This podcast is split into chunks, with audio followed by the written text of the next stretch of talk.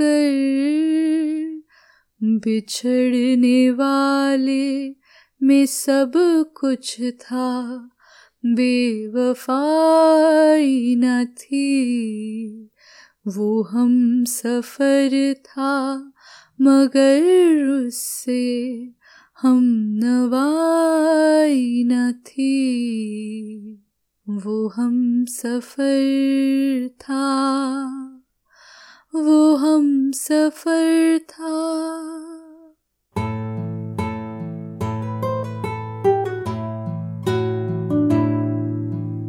आप सुन रहे हैं अगला वर्ग का the Partition Podcast with Amy Singh this is episode six जी आया नू इस्तकबाल स्वागत।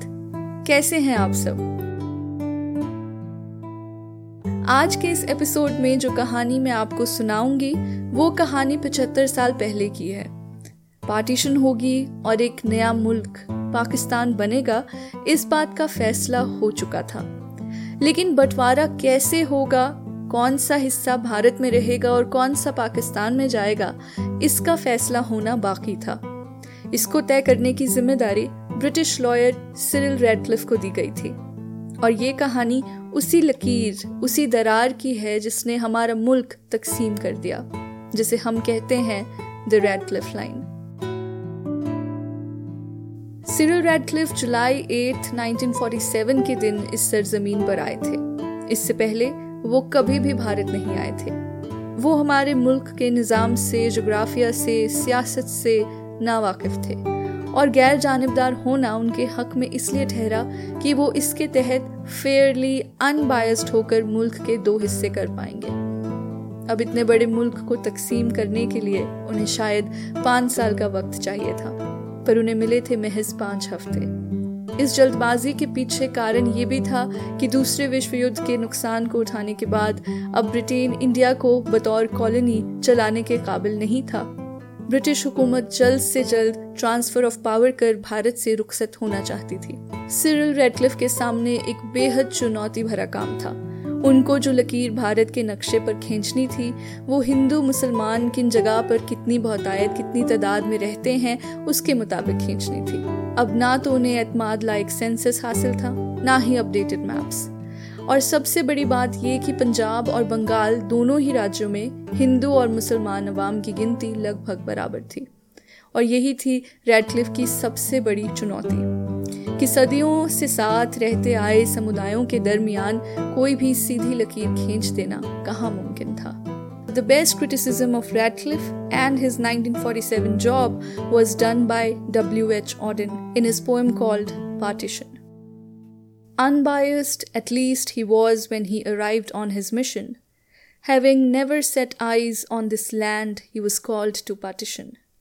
Between two peoples phonetically at odds, with their different diets and incompatible gods, time, they had briefed him in London, is short it's too late. For mutual reconciliation or rational debate, the only solution now lies in separation. The Viceroy thinks, as you will see from his letter, that the less you are seen in his company, the better. So we have arranged to provide you with other accommodation. We can give you four judges, two Muslim and two Hindu, to consult with, but the final decision must rest with you. Shut up in a lonely mansion with police night and day, patrolling the gardens to keep assassins away, he got down to work to the task of settling the fate of millions. The maps at his disposals were out of date, and the census returns almost certainly incorrect, but there was no time to check them, no time to inspect contested areas. The weather was frightfully hot, and a bout of dysentery kept him constantly on the trot, but in seven weeks it was done. The frontiers decided, a continent for better or worse divided. The next day he sailed for England, where he quickly forgot the case as a good lawyer must. Return he would not, afraid, as he told his club, that he might get shot.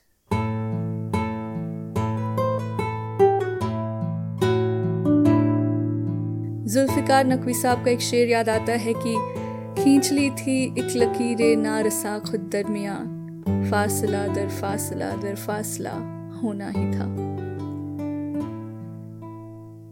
महरूम कुलदीप नायर साहब जो हिंद पाक दोस्ती की कहानी में किसी भी इंट्रोडक्शन के मोहताज नहीं है वो जर्नलिस्ट वो राइटर वो इंसाफ पसंद इंसान जब पार्टीशन के बहुत साल बाद लंदन में सिरिल रेडक्लिफ से मिले थे तो वो जानना चाहते थे कि कैसे उन्होंने विभाजन की लाइन खींची और किस तरह से ये सब हुआ। तो कुलदीप नायर लंदन में रेडक्लिफ के घर, उनके फ्लैट पर उन्हें मिलने गए। रेडक्लिफ ने अपनी आप बीती सुनाते हुए कुलदीप नायर साहब को बताया कि मुझे 10-11 दिन मिले थे सीमा रेखा खींचने के लिए। उस वक्त मैंने बस एक बार हवाई जहाज़ के ज़रिए दौरा किया। ना ही ज़िले, ना ही नक्शे थे मेरे पास। मैंने देखा, लाहौर में हिंदुओं की संपत्ति ज़्यादा है, लेकिन मैंने ये भी पाया कि पाकिस्तान के हिस्से में कोई बड़ा शहर था ही नहीं, और कलकत्ता पहले से ही भारत के हिस्से में आ चुका था। मैंने लाहौर को भारत से निकालकर पाकिस्तान को दे दिया।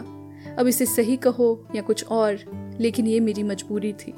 पाकिस्तान के लोग मुझसे नाराज़ हैं, लेकिन उन्हें खुश होना चाहिए कि मैंने उन्हें लाहौर दे दिया। 1992 में द टेलीग्राफ के लिए लिखे एक आर्टिकल के मुताबिक रेडक्लिफ और माउंट बेटन के दरमियान एक लंच और एक कॉन्वर्सेशन का ज़िक्र मिलता है, जहाँ उनकी पंजाब के नक्शे पर बातचीत हुई। इस आर्टिकल के मुताबिक रेडक्लिफ ने पंजाब की सीमा का जो नक्शा बनाया था, उसमें फिरोजपुर भी पाकिस्तान को दे दिया गया था। लेकिन आखिरी लम्हे में माउंट बेटन के कहने पर रेडक्लिफ ने फिरोजपुर को वापस हिंदुस्तान में शामिल किया। खैर, जिस भी तरह से जब रेडक्लिफ लाइन फाइनल हो ही गई तो अवाम को इसकी इतला नहीं दी गई।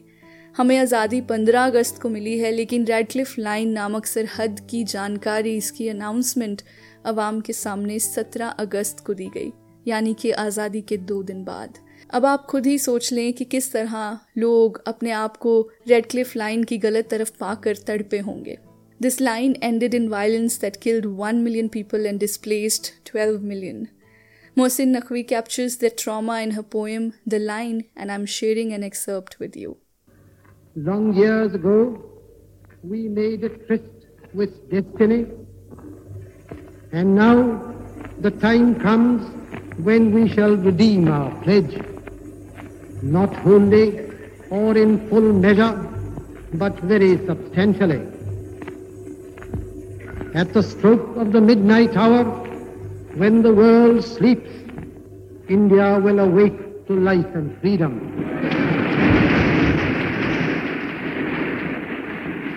The midnight hour inched towards Nehru as if it sensed its owner. But my grandmother didn't own the midnight hour. Widowed now in Ludhiana, a son in England, five of her children with their mother on the wrong side of the line. The window gaped, the plan was set divide, divide. With four Muslims, four non Muslims, Sir Cyril Radcliffe finalized the line. He did it as fast as he was able in the time it takes to sort out a school timetable.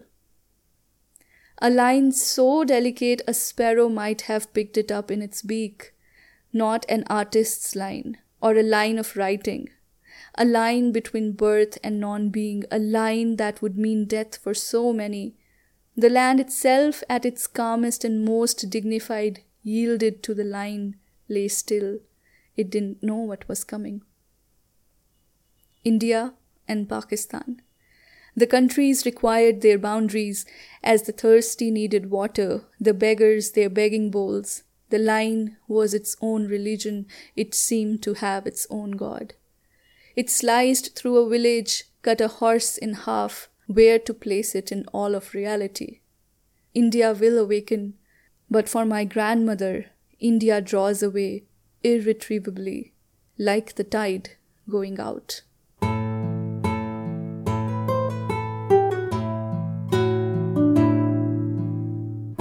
Brigadier Chopra, ਜਿਨ੍ਹਾਂ ਨੂੰ 8 October 1947 ਨੂੰ ਅੰਮ੍ਰਿਤਸਰ ਵਿੱਚ 123ਵੀਂ infantry brigade ਦੀ ਕਮਾਨ ਸੰਭਾਲਣ ਲਈ ਕਿਹਾ ਗਿਆ ਸੀ। ਉਹਨਾਂ ਨੂੰ ਸ਼ਰਨਾਰਥੀਆਂ ਨਾਲ ਭਰੀ ਅਸ਼ਾਂਤ ਅਟਾਰੀ ਵਾਗਾ ਕ੍ਰਾਸਿੰਗ ਦੀ ਰੱਖਿਆ ਦਾ ਕੰਮ ਵੀ ਸੌਂਪਿਆ ਗਿਆ ਸੀ। ਉਹਨਾਂ ਨੇ ਮਹਿਸੂਸ ਕੀਤਾ ਕਿ ਇਹ ਕੰਮ ਔਖਾ ਸੀ ਕਿਉਂਕਿ ਇੱਥੇ ਕੋਈ ਸੀਮਾ ਰੇਖਾ ਸੀ ਹੀ ਨਹੀਂ, ਜੋ ਇਹ ਦਰਸਾਉਂਦੀ ਕਿ ਜੀਟੀ ਰੋਡ ਪਾਕਿਸਤਾਨ ਵਿੱਚ ਕਿੱਥੇ ਜਾ ਕੇ ਦਾਖਲ ਹੁੰਦੀ ਹੈ। ਇਸੇ ਚੀਜ਼ ਦਾ ਹੱਲ ਲੱਭਣ ਲਈ ਉਹ ਆਪਣੇ ਪਾਕਿਸਤਾਨੀ ਹਮਰਤਬਾ ਅਫਸਰ ਕੋਲ ਪਹੁੰਚੇ ਤੇ ਉਹਨਾਂ ਨੂੰ ਇਹ ਜਾਣ ਕੇ ਖੁਸ਼ੀ ਹੋਈ ਤੇ ਹੈਰਾਨੀ ਵੀ ਕਿ ਉਹ ਉਹਨਾਂ ਦਾ ਇੱਕ ਪੁਰਾਣਾ ਦੋਸਤ ਸੀ। ਦੇਸ਼ ਦੀ ਵੰਡ ਤੋਂ ਪਹਿਲਾਂ ਦੋਨੋਂ ਇੱਕ ਹੀ ਰੈਜੀਮੈਂਟ ਦਾ ਹਿੱਸਾ ਰਹਿ ਚੁੱਕੇ ਸਨ। ਦੋਨੋਂ ਜਾਣੇ ਸੀਮਾ ਰੇਖਾ ਤੇ ਮਿਲੇ ਤੇ ਉਹਨਾਂ ਨੇ ਅੰਤਰਰਾਸ਼ਟਰੀ ਸਰਹੱਦੀ ਨਿਸ਼ਾਨਦੇਹੀ ਕਰਦੇ ਹੋਏ ਜੀਟੀ ਰੋਡ ਦੇ ਕਿਨਾਰੇ ਪੱਥਰਾਂ ਨਾਲ ਭਰੇ ਹੋਏ ਡਰਮ ਰੱਖੇ। ਉੱਥੇ ਇੱਕ ਛੋਟਾ ਜਿਹਾ ਗੇਟ ਲਾਇਆ ਤੇ ਟੈਂਟ ਤੇ ਬਕਸਿਆਂ ਨੂੰ ਦੋਨਾਂ ਮੁਲਕਾਂ ਦੇ ਝੰਡਿਆਂ ਦੇ ਰੰਗ ਵਾਂਗੂ ਪੇਂਟ ਕੀਤਾ ਤੇ ਦੋ ਪਲੇਟਫਾਰਮ ਲਾਏ ਤੇ ਸਰਹੱਦ ਨੂੰ ਰਸਮੀ ਤੌਰ ਤੇ ਖਿੱਚਿਆ ਗਿਆ। ਪੰਜਾਬੀ ਪੋਇਟ ਸੰਤ ਸੰਧੂ ਕਹਿੰਦੇ ਨੇ, ਅਸੀਂ ਸਨ 47 ਤੋਂ ਹਾਂ ਰਹੇ ਖੁਰਦੇ, ਪਹਿਲਾਂ ਪੰਜ ਦਰਿਆਵਾਂ ਨੂੰ ਵੀ ਰਹੇ ਤਰਦੇ। ਯਾਦ ਕਰਦੇ ਹਾਂ ਵੇਖ ਵੇਖ ਤਸਵੀਰਾਂ ਨੂੰ, ਯਾਦ ਕਰਦੇ ਹਾਂ ਵੇਖ ਵੇਖ ਤਸਵੀਰਾਂ ਨੂੰ, ਬਣੀ ਸਦੀਆਂ ਦੀ ਸਾਂਝ ਅਸੀਂ ਛੰਨ ਵੰਡ ਲਈ, ਸੂਫੀ ਸੰਤ ਪਿਆਰਿਆਂ ਦੀ ਪੰਡ ਵੰਡ ਲਈ। ਉਮਰਾਂ ਦੇ ਰੋਣੇ ਪੈ ਗਏ ਖਿੱਚੀਆਂ ਲਕੀਰਾਂ ਨੂੰ। ਉਮਰਾਂ ਦੇ ਰੋਣੇ ਪੈ ਗਏ ਖਿੱਚੀਆਂ ਲਕੀਰਾਂ ਨੂੰ। ਵਨ ਕਾਰਨ ਲੱਖਾਂ ਲੋਕਾਂ ਦੀ ਜਾਨ ਚਲੀ ਗਈ। ਕੀ ਰੈਡਕਲਿਫ ਨੂੰ ਇਸ ਬਾਰੇ ਅਫਸੋਸ ਸੀ? ਜਦੋਂ ਕੁਲਦੀਪ ਨਰ ਸਾਹਿਬ ਨੂੰ ਇਹ ਪੁੱਛਿਆ ਗਿਆ ਤਾਂ ਉਹਨਾਂ ਨੇ ਦੱਸਿਆ ਕਿ ਇਸ ਬਾਰੇ ਰੈਡਕਲਿਫ ਦੇ ਨਾਲ ਉਹਨਾਂ ਦੀ ਕੋਈ ਸਿੱਧੀ ਗੱਲਬਾਤ ਤਾਂ ਨਹੀਂ ਹੋਈ। ਪਰ ਜੋ ਵੀ ਗੱਲਬਾਤ ਹੋਈ, ਉਸ ਤੋਂ ਉਹਨਾਂ ਨੂੰ ਇਹੀ ਮਹਿਸੂਸ ਹੋਇਆ ਕਿ ਸਿਰਲ ਰੈਡਕਲਿਫ ਇੱਕ ਸੰਵੇਦਨਸ਼ੀਲ ਵਿਅਕਤੀ ਸੀ ਤੇ ਉਹ ਬਹੁਤ ਜ਼ਿਆਦਾ ਆਪਣੇ ਆਪ ਨੂੰ ਦੋਸ਼ੀ ਮਹਿਸੂਸ ਕਰਦਾ ਸੀ। ਸ਼ਾਇਦ ਇਸੇ ਲਈ ਉਹਨਾਂ ਨੇ 40000 ਦੀ ਉਹ ਵੱਡੀ ਰਕਮ ਜੋ ਉਹਨਾਂ ਨੂੰ ਬਤੌਰ ਤਨਖਾਹ ਮਿਲਣੀ ਸੀ ਉਹਨਾਂ ਨੇ ਉਹਨੂੰ ਲੈਣ ਤੋਂ ਵੀ ਨਾ ਕਰ ਦਿੱਤੀ ਸੀ ਤਾਰਿਕ ਕਮਰ ਦਾ ਇੱਕ ਸ਼ੇਰ ਹੈ ਕਿ ਲਕੀਰ ਖਿੱਚਣਾ ਦੀਵਾਰ ਮਤ ਬਣਾ ਲੈਣਾ लकीर खींचना दीवार मत बना लेना तुम इख्तिलाफ को आज़ार मत बना लेना थोड़ी मायूसी होती है ये सोचकर कि ये लकीर साल दर साल गहरी होती रही है नफ़रत और हिंसा के साय बड़े होते रहे हैं और इख्तिलाफ आज़ार बन चुका है। क्या कभी हम इन लकीरों को मिटा पाएँगे? अगर मिटा ना पाए तो क्या कभी इस पर कुछ पुल बना पाएँगे? क्या बिछड़े फिर से मिल पाएँगे? कब तक खींची लकीर पे ही चलते जाएँ हम? कब तक खींची लकीर पर ही चलते जाएँ हम? आओ कि अब नया कोई रास्ता बनाए हम। वसीम अहमद की इस गुहार पर अमल करने की भी हमें ज़रूरत है। आज जिस वक्त मैं ये पॉडकास्ट रिकॉर्ड कर रही हूँ, पाकिस्तान एक अजाब से गुजर रहा है। Heavy flooding has caused unprecedented havoc in our neighboring country. Khalsa Aid और पंजाबी लहर और और भी बहुत सारी एन इस वक्त राहत के काम में जुटी हुई हैं। मैं गो फंडमी के एक पेज का लिंक डिस्क्रिप्शन में ऐड कर रही हूँ, जहाँ आपको तमाम ऑर्गेनाइजेशंस जो रिलीफ वर्क में शामिल हैं, उनका ज़िक्र मिलेगा। आपसे जो हो सके आप वो करें। आखिर मिलकर ही हम इन मुसीबतों से निकल सकते हैं। रब आपको बरकत दे, आपके अमल का सिला भी दे। और दुआ है कि पाकिस्तान और उसके अवाम को सुकून आराम भी दे और इस मुश्किल की घड़ी से उनको जल्द तरीन तरीके से बाहर निकाले। आप सुन रहे थे अगला वर्का the Partition Podcast with Amy Singh ये वो जगह है, वो खिड़की है जहाँ अपने अपनों से मिलते हैं, जहाँ सरहदें शराब होती हैं, जहाँ नई उम्मीद के नए पुल बनाए जाते हैं। जहाँ किताब इश्क का अगला वर्का खोला जाता है। इस पॉडकास्ट को सब्सक्राइब करने के लिए बेल आइकन को प्रेस करें और इसे अपने अपनों के साथ भी ज़रूर बांटें। अब मुझे इजाज़त दीजिए, आपसे अगले हफ़्ते फिर मुलाकात होगी। सुनते रहिए, मोहब्बत को चुनते रहिए।